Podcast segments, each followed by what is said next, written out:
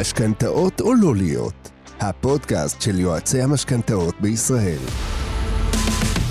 שלום לכם, אנחנו בפודקאסט משכנתאות או לא להיות, אני אורן שלו, ומיד נחזור לשיחה שקיימתי עם יוסי בבא. אחרי שדיברנו בחלק הראשון על שאלת השאלות, מתי מבצעים את המכירה, ודיברנו על איך מציגים את המחיר ללקוח, ואיך גורמים לנושא של התשלום להיות פחות כואב, היום נתמקד בטעויות נוספות שיועצים עושים, ובמיוחד בשאלת המינון של הערך שניתן בשיחה, וגם בהמשך התהליך ביחס למורכבות הדרך, ועוד בכל מיני דברים מעניינים מאוד. מיד ממשיכים. אנחנו קצת פריקים של המקצוע, אנחנו אוהבים את מה שאנחנו עושים, כן? אתה, מדבר עם לקוח תוך כדי, הוא מתחיל לספר לך את המקרה ואתה חושב, רגע, אני אעשה ככה, אני אשעבד את הבית של סבתא רבא שלו ומשם אני אביא כסף לטובת זה, ואז אני וכולי וכולי, ובסוף אני מטביע. אבל, אנחנו אמרנו ירושלמים, אז צריך קצת... כן, uh, כדורסל. כן, אבל, אבל הרבה פעמים אתה מפזר יותר מדי מידע. אתה לא צריך לפזר כל כך הרבה מידע. וזו טעות מאוד נפוצה של יועצים. איך יוסי אנחנו מצליחים מצד אחד לתת ערך ומצד שני לא לתת יותר מדי כדי שהלקוח לא ירגיש שנו יאללה הוא כבר נתן לי מספיק בוא נתקדם הלאה. אז קודם כל אני תמיד אה, אומר ועושה שלספר לתת ללקוח את כל הידע והערך להראות את המקצועיות שלנו להרשים אותו בכל מה שהוא יכול לחפש לבד בגוגל. יש לי איזשהו מונולוג תמיד שאני מתחיל אה, בשיחות עם אה, לקוחות, אני מדבר על נהלי בנק ישראל, מה המגבלות באחוז מימון, ואני מחריג שזה הבנקים ויש את חוץ בנקאי. זאת אומרת, אני לא אומר לו בוא נלך לחוץ בנקאי נעשה ככה וככה. מעבר לזה אני מדבר על כמה עולה משכנתה לחודש בממוצע.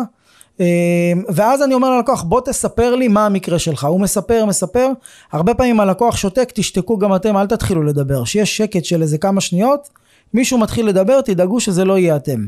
ברגע שהלקוח מתחיל לדבר, אז הלקוח מתחיל לספר לכם כל מיני דברים. תשאלו שאלות, תשמעו, ואז תגידו, אוקיי, הראש שלי כבר מתחיל לעבוד, אני חושב פה, יש פה כמה פתרונות שאפשר ללכת עליהם, חשוב לי שניפגש, שאני אבין יותר לעומק ואני אבחר את הפתרון ביחד איתך, שהוא הכי נכון עבורך.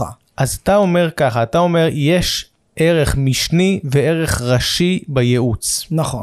כאשר הערך הראשי אנחנו מדברים על מה נדבר בהמשך ואיך ניתן להם בהמשך את הערך הזה, והערך המשני, אנחנו נותנים להם אותו. אנחנו אומרים להם אותו. למשל, אם לקוח צריך לבנות תיק ותוכנית מימון כדי שהוא יוכל לקנות דירה מסוימת, אז אנחנו, אנחנו לא נסביר לו בשיחה איך אנחנו נבנה את התיק, כי זה ערך מרכזי פה בתוך התהליך. נכון. אנחנו כן יכולים לתת לו דברים אחרים מסביב, הסברים אחרים מסביב, שייתנו לו את ההרגשה שהוא בידיים טובות. נכון. אם ניקח לדוגמה אה, לקוח עם הכנסות אה, לא הכי גבוהות, ואני יודע שהוא תוך חצי דקה של שאלות שהוא צריך ערב, אני לא אגיד לו אה, תלך לערב, אני אגיד לו אה, איך ההורים שלך, ההורים של אשתך, האם הם תומכים במהלך, הם אה, מבחינתם יכולים לבוא ולתמוך בכם ולעזור לכם, אני לא הולך למקום של, של הערב, אבל אני רואה עד כמה באמת המעורבות של ההורים לבוא ולתרום פה. את הערב אני אביא כבר בפגישה אחרי שאני יודע שהלקוח איתי. אם לקוח אומר לי תקשיב אני כרגע משלם שכירות יהיה לי קשה לשלם גם משכנתה, אני יודע ש grace יכול להיות פתרון. אבל אני לא אבוא ואגיד לו grace, אני אגיד לו אוקיי יש כמה פתרונות, כמה היית יכול לשלם ביחד עם השכירות משכנתה. ואז אם הוא אומר סכום הגיוני, אז אני אומר, כן. אוקיי, אנחנו יכולים לבוא ולבנות איזשהו אה, תהליך אה, של משכנתה, אה, לשלב grace אה, וכל הדברים, אבל אני לא אתן את הפתרון הזה כבר ללקוח, כי ברגע שהוא קיבל grace, קיבל ערב, אז הוא אומר, אוקיי, בסדר, הוא, הוא זורק את הסיסמאות שהוא אפילו אין לו מושג מה הם או כן, והוא הולך לבנק, והבנק בונה לו איזשהו משהו, אבל עם אינטרס אה, יותר מובהק של הבנק ופחות של הלקוח. באחד הפרקים של הפודקאסט דיברנו על שלושת מעגלי התודעה A, B ו-C, מה שאני יודע שאני יודע, שאני יודע שאני לא יודע, ושאני לא יודע, לא יודע שאני לא, לא יודע, יודע, כן? ושמה לא ציינתי, יש בעצם בכל אחד מהם גם true וגם false. למשל, ב-A יש true A ויש false A, יש באמת אני יודע שאני יודע, ויש אני חושב שאני יודע, אבל אני לא באמת לא יודע. שזה כבר B. זה לא, אני לא יודע שאני, שאני, אה, אני חושב שאני יודע שאני יודע. אני טועה. אובייקטיבית, אני טועה. מישהו אחר מבחוץ מסתכל עליי, אז אני לא ב-A באמת, אני ב-false A, אני חושב שאני יודע שאני יודע, אבל זה לא נכון. וזה נקודה מאוד קריטית, כי הרבה פעמים כשאנחנו מספרים ללקוח קצת יותר מדי, הוא חושב שהוא יודע שהוא יודע, אבל הוא יעשה טעויות. אה, הבנתי, מעולה, תודה רבה, אני אהיה איתך בקשר. בדיוק, ואז הוא גם יוצר לעצמו נזק, כי הוא לא יעשה את זה כמו שצריך, וגם אנחנו מייצרים לעצמנו נזק, כי אנחנו נראה קצת פחות כסף בכיס. זה קורה הרבה לאחרונה אה, עם אה, לקוחות שמצלצלים, הייתי בבנקים, קיבלתי ריבית כזו וכזו, מה אתה יכול לחסוך לי? עכשיו, אני אה, כל הזמן אומר שאני לא עובד בשיטה הזאת, ואני שואל מי בנה את התמהיל, האם הוא או הבנק. אה, והדברים האלה הם, הם מאוד מאוד קריטיים. תן לי עוד משהו שיועצים עושים, וזה טעות, זה שטות, ואסור לעשות את זה. אה, לקוחות נגיד אה, שפונים ואתה שומע כבר בתחילת השיחה שהם די מיואשים כי הם דיברו עם כמה וכמה יועצים ואמרו להם שאי אפשר לעשות את העסקה ואין מה לעשות וזה לא טוב וזה לא נכון אה, ואתה שומע גם בין לבין שכן הסיכוי, הסיכוי להגיע פה לעסקה של משכנתה הוא לא הכי גבוה אז הכי קל זה לשחרר ולהגיד יאללה עזוב אותי הכל טוב. הדבר הכי נכון זה להביא את הלקוחות לפגישה, לשאול יותר שאלות, להבין יותר, לראות מי הם ולנסות כן למצוא את הפתרון. כי להגיד לא זה הכי קל.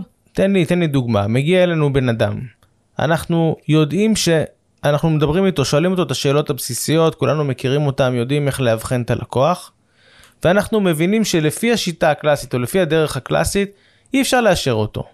אין, יחס החזר גבוה, אחוז המימון, בלה בלה בלה בלה. מה אתה עושה איתו?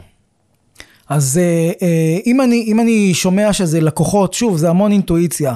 לקוחות שבאמת רוצים להגיע לחלום הדירה, באמת רוצים למצוא פתרון, או חלילה כבר חתמו על חוזה, בסדר? אני אומר להם בואו לפגישה, פגישה תעלה לכם כך וכך, ננסה לפרוט ולחשוב על כל מיני פתרונות, וכן לפעמים בפגישה, שאתה שואל את כל השאלות ואתה פתאום הם נותנים לך תשובה שהם בכלל לא חשבו עליה. אה, להורים יש ככה וככה, לאחי יש כך וכך, אני מתכנן לעשות כזה וכזה, ופתאום רואים שכן אפשר להגיע לפתרון. זה לא הפתרון האידיאל שאם הלקוח לא חתם חוזה, היית אומר לו תלך על זה, אבל כן, אם לקוח כבר חתם חוזה, עדיף לקחת לפעמים ריבית יותר יקרה, אפילו בחוץ בנקאי, או, או בכל או לערב את ההורים, אחים, דודים, שכנים, אל תיזכן, מאשר להגיע למצב שמשלמים הפרת חוזה של 10-20 אחוז על עסקה. כן, אגב באמת היה לי מקרה כזה לא מזמן, לקוח סיפר לי את המקרה, עשיתי לעצמי כזה פרצוף של וואלה, זה too much, ואז הוא אמר לי, כבר חתמתי חוזה, ואמרתי, אה, ah, חתמת חוזה? אוקיי, בוא. אז בוא. בוא. בוא נמצא את הפתרונות, כי אם האלטרנטיבה היא כואבת יותר, אז אנחנו מוצאים פתרונות, יש פתרונות, כמעט תמיד אפשר למצוא איזשהו פתרון. אה, זה נכון לא רק אם הוא חתם חוזה, זה נכון גם אם האלטרנטיבה שלו היא פחות טובה ביום יום שלו. זאת אומרת, אם הוא באמת רוצה להגיע לדירה ויש עניין שיגיע לדירה, אז אנחנו צריכים לנסות לחשוב איך מוצאים לו פתרון טוב יותר, וכמעט תמיד אפשר למצוא פתרון. פתרון כלשהו. בשיחה, כמו שאתה אומר, בפגישה, סליחה, כמו שאתה אומר, הרבה יותר קל למצוא את הפתרונות האלה. בשיחה, לפעמים אנחנו מדברים עם בן אדם, ואנחנו חושבים שזה נראה שזה רחוק, זה נראה פחות הגיוני, אבל אולי דווקא החבר'ה האלה הם הזדמנות גדולה. כי אם נצליח למצוא להם פתרון, שיחקנו אותה. גם הם שלנו, לגמרי, ישלמו מה שצריך, הם, אה, הם יעבדו על זה. והם יהיו השגרירים שלנו. וגם הם יהיו שגרירים שלנו. במקום שכולם אמרו להם לא אפשרי, פתאום אתם כן אפשרי, והצלחתם להראות להם את הכסף אה, בבנק או, או על, ה, על הקירות בדירה, הם, הם יספרו את זה לכל, לכל מי שהם רק מכירים, ואנשים קונים דירות מסביבנו. ומה הסיכון שלנו? מקסימום השקענו שעה, שעתיים, אה, ישבנו בפגישה עם לקוחות ושתינו איתם קפה, הכרנו עוד אנשים. זה הסיכון שלנו. זה, זה כל מה שאנחנו יכולים להפסיד מזה. כן. עכשיו הלקוח הזה גם יחסית יותר מהר יבוא אלינו לפגישה, כי הוא נואש, בואו נשים את זה על השולחן. נכון. אה, הוא נואש מאוד אפילו. אה, ויש לא מעט חבר'ה כאלה, יש לא מעט לידים כאלה גם. אני מוצא שהרבה פעמים אצל, ברכישת לידים, אה, התיקים הם טיפה יותר מורכבים, טיפה יותר קשים. כי הפשוטים פשוט הסתובבו סביבם, חיפשו יועץ, מצאו יועץ, התקדמו הלאה. או שהלכו לבנק, חשבו שהמקרה שלהם פשוט ולא צריך, וכן, אין כן. פה איזשהו... המורכבים ניסו פעם אחת, פעמיים, שלוש, בסוף הם מגיעים גם ללידים, בסוף הם משאירים גם פרטים בכל מיני מקומות. אז אנחנו אומרים שהפלטה הזאת, שאם מישהו אומר, אם אנחנו חושבים בליבנו שכנראה אי אפשר לעזור לבן אדם הזה, הדרך היא לא להגיד לבן אדם, תשמע, אין לי מה לעזור לך, אלא להגיד לו, התיק שלך קשה, הוא מורכב, תן לי צ'אנס, בוא איתי לפגישה, אולי נצליח למצוא לך פתרון. אם הוא באמת נואש, אם הוא באמת צריך אותנו, הוא, הוא יבוא. אם מצאנו לו פתרון, שיחקנו אותה. אני לפעמים לתיקים מורכבים, אני אה, בפגישות כאלה, אני אומר ללקוחות, אני לא עורך דין, אבל אני כמו עורך דין שלך במשפט רצח. אני צריך לדעת הכל מהכל, גם דברים שאתה חושב שהם לא רלוונטיים, תספר לי אותם, המטרה שלי זה להוציא אותך זכאי, למרות שרצחת. כן. ו- ולנסות למצוא באמת את הפתרון, כי פתאום הם זורקים איזה משהו קטן כזה של אספת ככה, או הזה, פתאום, או, הנה, מצאנו את הפתרון. עכשיו בוא נבדוק האם המשפחה באמת מוכנה לבוא ולעשות uh, תהליך. אחד התיקים הראשונים שלי הגיעו אליי uh, בכלל בכובע של כלכלת משפחה, uh, זוג שנמצא בחובות של 150-200 אלף שקלים, uh, והחלום שלהם היה לקנות דירה. תוך כדי שאנחנו בתהליך, אחרי איזה חודשיים כבר התחלנו לייצא ואמרנו נעשה ככה ונעשה ככה וניקח הלוואת הצטרפות בבנק אחר. מקבלים הודעה, זכינו במחיר למשתכן ביבנה הירוקה. אומרים לי יוסי תקשיב, כבר ויתרנו פעמיים, אין, זה החלום שלנו, אין לנו הזדמנות. אמרתי, איזה פרויקט זה היה יבנה ירוקה? אני לא זוכר, זה היה לפני איזה כמה שנים. תקשיב, זה היה פרויקט תותים. לא. הם לא עכשיו שאל- התאכלסו, דרך אגב עכשיו הם נכנסו, זה שלוש שנים, אה, זה, זה כן. משהו כמו שלוש שנים. לא שאלתי איזה פרויקט, אמרתי איזה פרויקט זה היה. כן, אה, אוקיי, הבנתי. אז, אה, אז, אה, ראשון לציון, סביונים, סביונים זה היה? רקפות, רקפות. רקפות בראשון לציון ויבנה ירוקה, שתי פרויקטים של מחיר למשתכן, תותים, באמת. זה גם בנייני בוטיק, זה משהו מדהים, ראיתי את זה, אמרתי להם, תקשיבו, אני איתכם all in, אבל אני צריך שגם המשפחה יהיו ב-all in. והיה שם תיק כל כך מסובך, והאימא אמרה, אין בעיה, אני מוכנה אפילו לקחת משכנתה פנסיונית, כל מה שצריך כדי לתת את ההון העצמי הראשוני כדי להתחיל. ואז האבא שלו נפטר לפני שנה וחצי, והם עוד לא עשו את הרישום בטאבו. ויש לו עוד שש אחיות, שהשש אחיות דאגו, דאגנו לזה שהם יחתמו על ויתור לאימא כדי שהאימא תוכל, כאילו, משהו מטורף, כאילו, תהליך מטורף, והלכתי איתם אפילו לכנס של מחיר למשתכן. וכל ב- זה בליווי צמוד של העורך דין שלהם, כי העורך דין צריך לראות שהכל תקין נכון וכולי. מאוד, הכל, זה, ואמרתי, אין, הולכים על זה, ויהי מה, ולפני שבועיים הם קיבלו מפתח, והוא עושה לי live כזה, מתקשר אליי בוואטסאפ, אומר לי, תסתכל, אני עכשיו מתקין את המזגן, אם לא אתה, אין לי דירה עד היום. וזה מבחינתי שווה עולם ומלואו, והיה לי עוד מקרה שמבחינתי ילך איתי עד ולקחת הקבר. צ'אנס איתם, יכול להיות צ'אנס, שלא היית מצליח. ותמחרתי את זה כל כך זול, זה היה אחד התיקים הראשונים שלי, תמחרתי את זה כל כך זול, וזה נתן לי סיפוק אדיר מעבר לשכר. אה, והיה לי עוד תיק בכפר תפוח, משפחה שהגיעה אליי, שהם גרים בקרוונים בכפר תפוח, והם רוצים לקנות אה, דירה שם. והם פנו לבד לבנקים ולא מאשרים להם יותר מ-60 אחוז, ו-60 אחוז לא מספיק להם, וכל היועצים אמרו להם תביא מקדמה, ולא הצליחו להביא להם אישור עקרוני יותר מ-60 אחוז, והם צריכים 70 אחוז לפחות בשביל לקנות את הדירה. אמרתי להם אין שום בעיה, בואו אני לוקח את התיק הזה, אני עובד עליו בחינם. אם הצלחתי, השכר שלי יהיה כזה וכזה, כבר תמכרתי אותו גבוה, ואם לא, עבדתי לחינם. והלכתי ונלחמתי והכל, ושנה אחרי זה בסוכות, אה, לפני שנתיים בערך, הם שלחו לי גם כן סרטון של הבת שלהם שאומרת תודה יוסי בזכותך יש לי חדר וישבתי ראיתי את הסרטון והייתי עם דמעות בעיניים וואי, רק הייתה צריכה לשים לך ברקע את השיר יש לי חדר משלי, כן. וסגר לך פינה. וזה מבחינתי הסיפוק מעבר, מעבר לשכר, זה לבוא ולמצוא את הפתרון ולהאמין בתיק. אם, אם יש תיק שמאמינים בו, עשיתי גם תיק של אסיר משוחרר עם תיקי הוצאה לפועל, כי האמנתי להם, האמנתי להם שהם פשוט נקנעו לסיטואציה והם אנשים טובים. אה, אה, ואני, ברגע שאתה מאמין בתיק ואתה אומר, אוקיי, אפשר למצוא את הפתרון, זה הכל, הכל נמצא. שהבן שלי הקטן היה אה, בגיל שנתיים, היינו במיון, ואמרו לנו אנחנו משחררים אותו הביתה בתנאי שאתם מביאים את התרופה הזו והזו. הגעתי לבית מרקחת ב-12 ודקה, לא סליחה בדקה ל-12 הם הולכים לסגור, ואז הרוקח אומר לי תקשיב הרופא לא חתם פה הוא חתם פה. אמרתי לו עזוב זה שטויות, אז הוא אומר לי אין אני לא יכול לעזור לך אנחנו כבר סוגרים, אמרתי לו אתה יכול לעזור לי השאלה עד כמה אתה מוכן להתאמץ בשביל זה. וזה, וזה המשפט שלי לכל תיק, אתם יכולים לעזור כמעט לכל לקוח, השאלה עד כמה אתם מוכנים להשקיע ולהתאמץ בשביל זה. הוא חט- הוא בסוף הביא לך, ובסוף יצאנו הביתה. בסדר, זה הכי חשוב. יגעת ומצאת תאמין, ואם לא, תמשיך לחפש.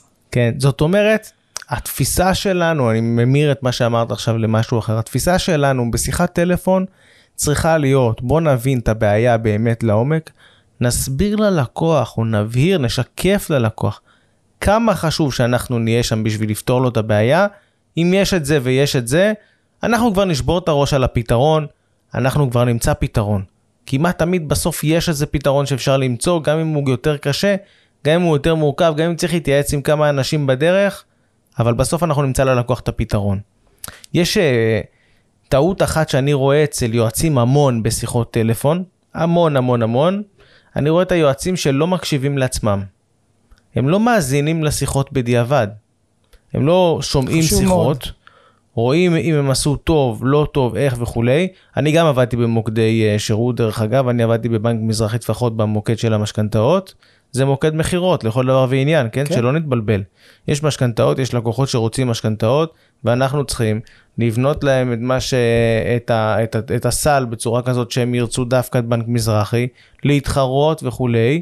בסוף זה מוקד מכירות לכל דבר ועניין. ואני אה, אני זוכר שאנחנו היינו מקשיבים לשיחות המון. שיחות של אה, חברים שלנו ושלנו פעם בכמה ימים, היו מרכזים אותנו, יושבים, עושים האזנה לשיחות. גם במוקד, אתה סיפרת לי את זה גם פעם, היו פעם בכמה זמן יושבים, עושים האזנה לשיחות. כן, חניכת עמיתים. כן, מאזינים אחד לשני. יועצים המון פעמים לא עושים האזנה לשיחות של עצמם. אגב, יש פיצ'ר אה, מאוד פשוט של הקלטת שיחות, אתה יכול לשמוע את כל השיחות שלך אחורה. לא מורכב יותר מדי. אני גם בתוך החברה שלי היום, אה, גם בתוך חברת הייעוץ וגם בתוך חברת ה, אה, החברה, החברה שמלמדת, זה בתוך פוקוס ובתוך שלו חפר, כן? בשניהם אני מאזין לשיחות של העובדים שלי. יושב, מקשיב, אה, מפיק לקחים והולך צעד אחד קדימה. למה יועצים לא עושים את זה? אני, אני כל פעם מחדש נחרד מזה.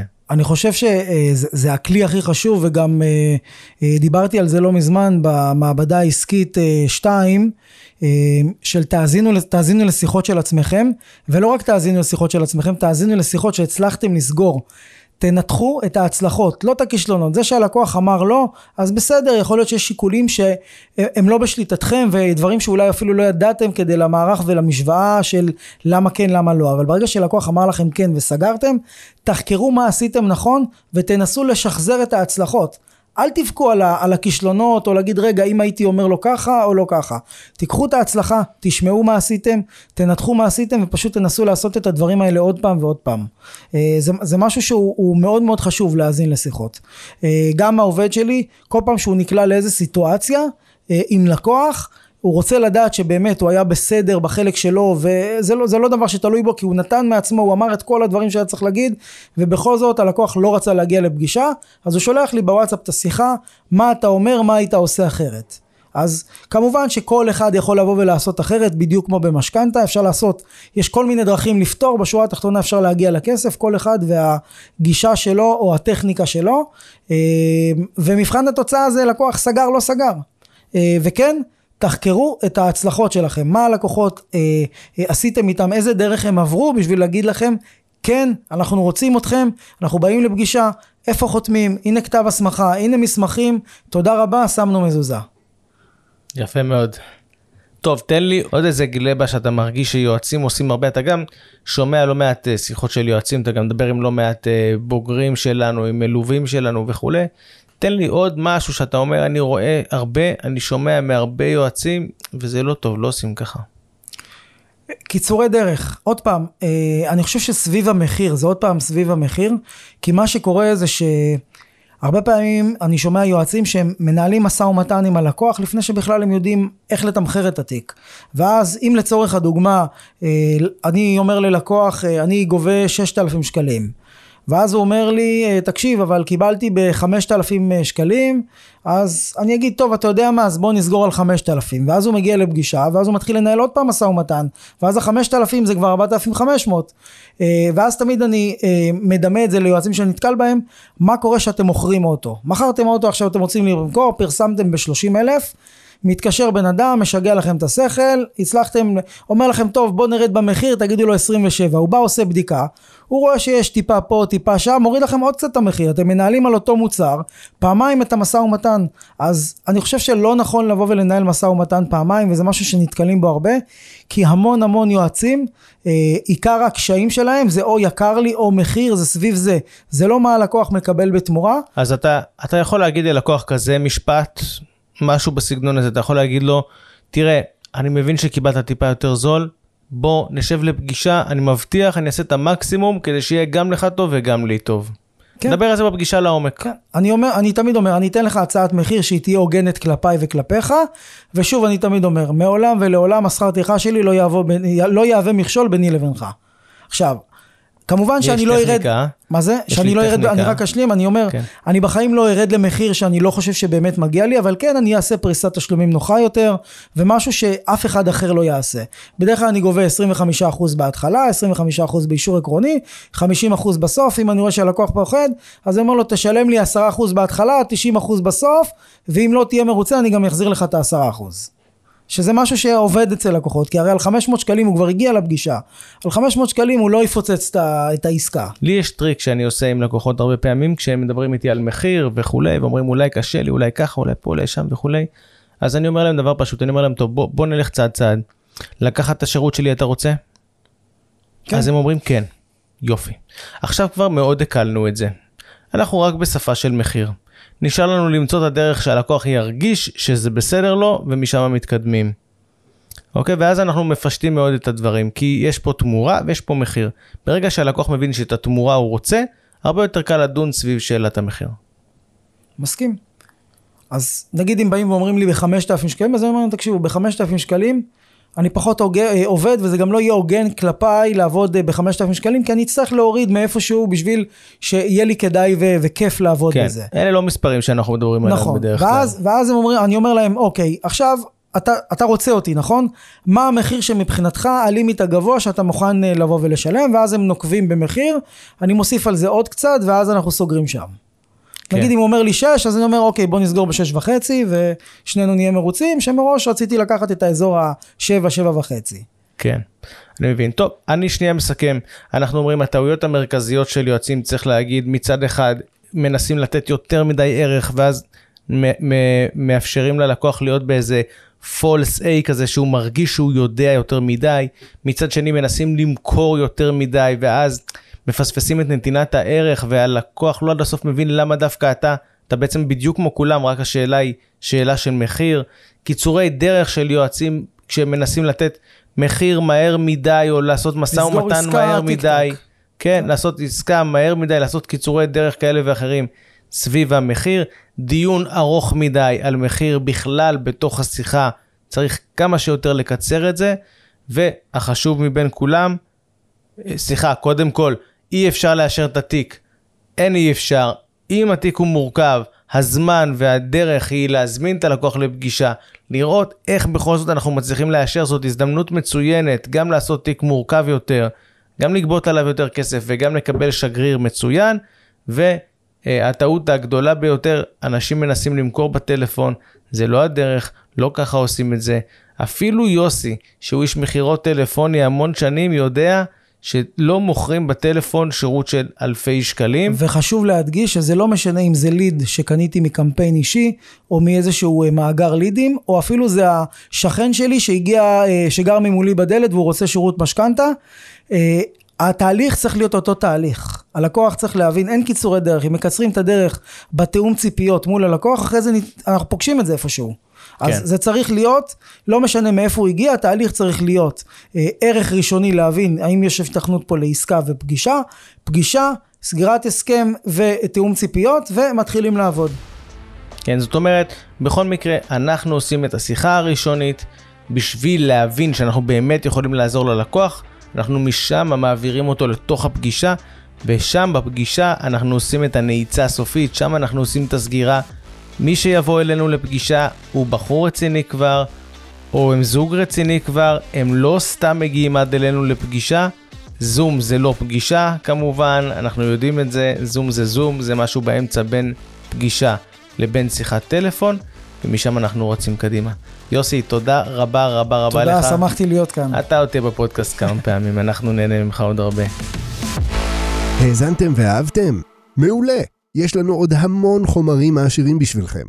כל מה שאתם צריכים לעשות זה פשוט להירשם ולהצטרף למועדון פוקוס. שם ממתינים לכם תכנים מקצועיים נוספים, וכמובן גם הפודקאסט שלנו, בגרסת הבמאי המלאה.